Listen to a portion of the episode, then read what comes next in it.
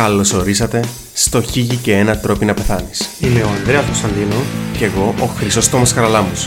Αυτό είναι ένα podcast όπου σε κάθε επεισόδιο ξερευνούμε ακόμα έναν τρόπο να πεθάνεις.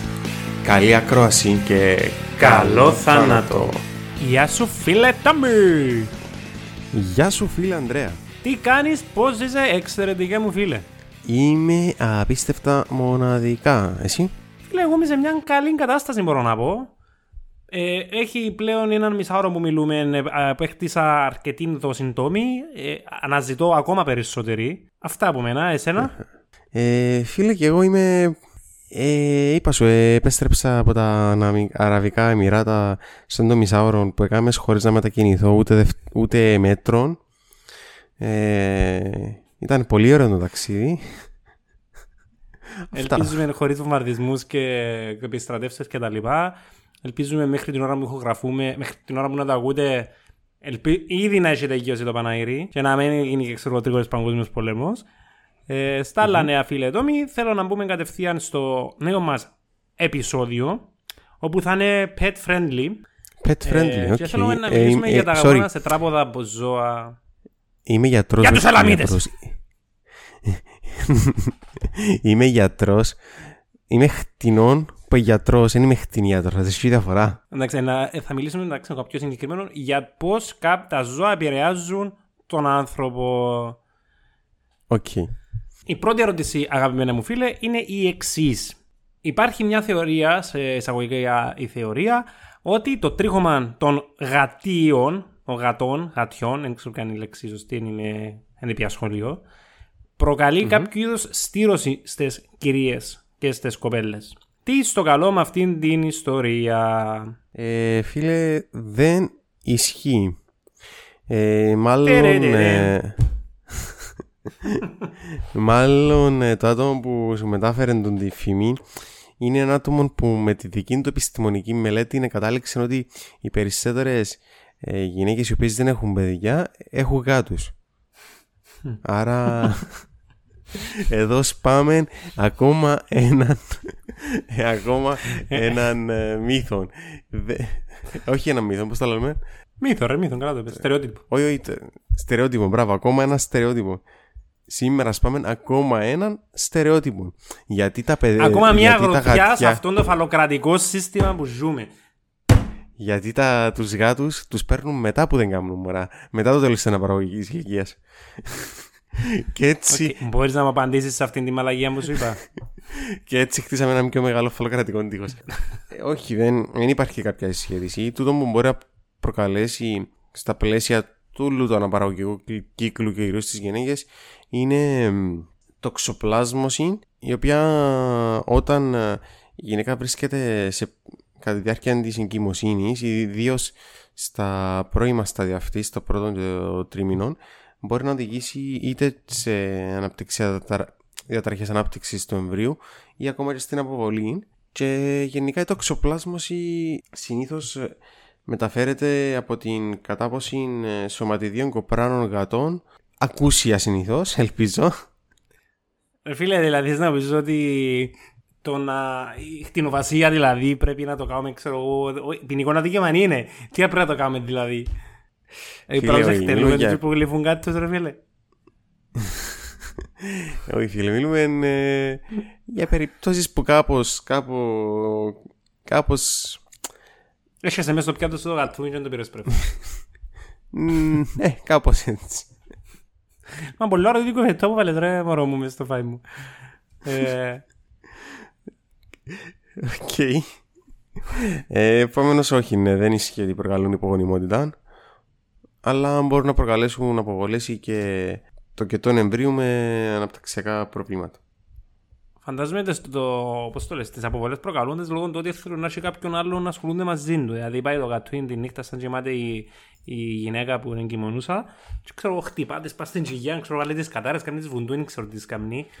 Ε, με τούν το λογική φαντασμένο γιατί κάτι είναι και δεν θέλουν κάνουν, δεν ρωτούν κανένα. Ε, θα μπορούσαν πολύ εύκολα να το κάνουν το πράγμα. Πανεύκολα. Okay. Άρα σε περίπτωση που καταλάβεις ότι ο γάτος σου προσπαθεί να σου κάνει βουντού για να χάσεις το μωρό τι καμνείς, Πηγιά στο μέσα πιάνεις σύλλο. Όχι ρε φίλε, νομίζω η ultimate τιμωρία για έναν κάτω είναι να πιάσεις σύλλο. Και συγκεκριμένα πάπι. Εντάξει. Πάπι ρε φίλε, δηλαδή η κάτι και τα πάπι είναι το χειρότερο πράγμα. Ε, Ξαναδες σύλλο με πάπι μαζί. Δεν έχει πιαστεί πράγμα. Δεν μπορώ να αγορώ σύλλο Ε, με φίλε, όχι, πάπι. αλήθεια. Κάτω με πάπι. Ναι, κα, κατάλαβα τι εννοείς, ναι, όχι, όχι, δεν το ξαναείδα. Ναι, η χειρότερη τιμωρία για τα γατάκια είναι τα σκυλάκια, τα μικρά. Οκ. Η επόμενη ερώτηση, αδερφέ, είναι για τα σκυλάκια. Και γενικά, ε, γενική ερώτηση, δεν ξέρω πώς να την απαντήσεις ή πώς πρέπει να τη θέσω για να απαντήσεις σωστά. Αν πότε πρέπει να πάω νοσοκομείο ό, όταν με έχει ακάσει σύλλος. Αν είναι δικός μου σύλλος, έχει σημασία; Ενώ αν ξέρω ότι έκαμε τα εμβόλια του, τούτο εννοώ. Ή- άμα, άμα, άμα με δαγκώσει ένας άσχετος σύλλος, ξέρω εγώ, ή είναι το χόμπι μου να κάνουν σύλλοι, τι κάνω. Γενικά, εφόσον δεν είναι τελείως επιφανειακό, καλό, το- καλό θα ήταν να πάεις να εξεταστείς. Όχι καταναγκαστικά σε νοσοκομείο, ε, μπορείς και στον προσωπικό σου γιατρό. Αν δεν βρεις ραντεβού, δεν σε βάλει μετά από 6 μήνες. Πολλά σωστά. Ε, πολλά σωστή απάντηση, ναι. Ε, ουσιαστικά, να σου το θέσω λίγο διαφορετικά, πότε να χρειαστείς αντιβιωτικά εφόσον έχεις ε, δάγκωμα σκύλου. Αντιβιωτικά θα χρειαστείς όταν έχεις ε, μέτριου ή σοβαρού βαθμού ε, τραύματα στο πρόσωπο, ε, στο χέρι, στα πόδια ή στη γεννητική, πε- στη γεννητική περιοχή. Επίσης, άμα ε, τούτα τα τραύματα περιλαμβάνουν ε, τένοντες, οστά, αρθρώσεις ε, ή προκαλούν καταστροφή νηστών. Και Από κάτι- βεβαίως σε λιών και βεβαίως σε όλα τα νοσοκατασταλμένα ε, άτομα και παιδιά. Τώρα, το να Δηλαδή- κάποιον αδέσποτον, αν κάποιον αδέσποτον, ε, ιδίως αν είναι και πε- περίεργη στην συμπεριφορά, δηλαδή αν δεις να φρύσει το στόμα του ή έχει μια ασυνήθιστα ε, επιθετική περιφο- συμπεριφορά, τότε θα πιθανότατα να, να σου Να είναι δώσουν και ζόμπι. πολύ του τετάνου. Όχι, να σου δώσουν και τεβα... ε, ε, το, ε, το τετάνος ουσιαστικά, ε, η, ο τετάνος, συγγνώμη, η λύσας και λύσας. Λύσας. Η λύσας ουσιαστικά, Ε, ναι, είναι πιο πιθανό να είσαι ζόμπι, ρε φίλε. Να το πούμε ότι είναι, πώς το λαλείς, θεωρία συνωμοσίας ότι υπάρχει λύση. Ε, προσπαθούν να μας κάνουν ζόμπι σύλλοι. Να το πούμε. φίλε, πραγματικά η λύσα είναι ότι πιο κοντά στο να είσαι ζόμπι. Τέλος πάντων, ναι. Ναι, επειδή τον είσαι ζόμπι μάλλον μου και πού δεν πιάσει. Λέω. Να πω κάτι άλλο σχε- ε, σχεδόν. Δηλαδή, άμα, άμα σου κάνει γλυφοκόλληνο σύλλος σου και ακάζεις σου τα παπαράκια σου, υπάρχει περίπτωση να είσαι και στήρος και στήρος και να είσαι, να είσαι στήρος για δύο λόγους. Γιατί μπορεί να σου αφάει, δεύτερον, γιατί μπορεί να σου προκαλέσει εκείνο το άλλο το πράγμα που λώσαμε πριν, το αλλεργία. Και να σε κάνει και ζόμπι.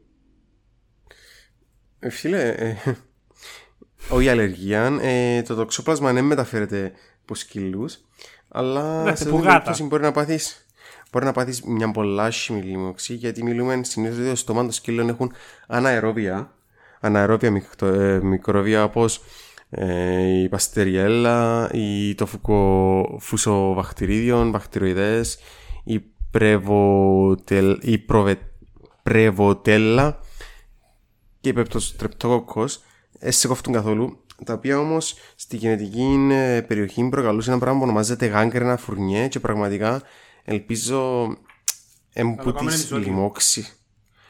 Ε, ναι, να το κάνουμε πο- ε, πολλά βαρβαρών επεισόδιο, επομένως θα γίνει κάποια στιγμή. Ε, που τα πράγματα που θέλεις ποτέ να δεις στη ζωή σου.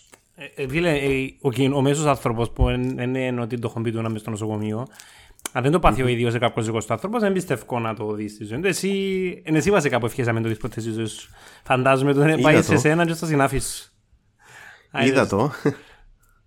Αλλά Οκ, ναι, θα μας πεις τις είναι- εμπειρίες σου στο επόμενο επεισόδιο. Ε, όχι στο επόμενο, σε κάποια μου τότε. Οκ, παιδιά, το ειδικό δίδαγμα είναι να μην αφήνετε το σκελάκι σας ε, να σας περιεργάζεται σε περίεργα σημεία, γιατί υπάρχει κίνδυνος ε, λύσας. Το γατάκι σας να μην του κάνετε εσείς διάφορα πράγματα, γιατί πάλι υπάρχει η περίπτωση να μην κάνετε κοπελούθια. Ε, είπαμε, το Και podcast περίμενε- είναι γεμάτο ηθικά διδάγματα. Να πούμε ότι όχι, όχι να πάθεις λύσα. Η λύσα είναι πολλά πολλά σπάνια πλέον σε αναπτυγμένες χώρες και την Κύπρο και την Ελλάδα. Ε, διαφορετικών αναπτυγμένες χώρες και η Κύπρο και η Ελλάδα. Ε, κυρίως εν λοιμώξεις ε, μαλακών μορίων που παθαίνεις. Εν διαφορετικά πράγματα. Ναι. Οκ, μετά από αυτόν τον drop the knowledge που κάνει ο φίλος ο Τόμις, αυτά από μας παιδιά. Ευχαριστούμε αγαπημένοι μας Patreons που μας στηρίζετε και μας αγαπάτε τόσο πολύ. Θα τα πούμε την ερχόμενη εβδομάδα. Γεια χαρά. Bye.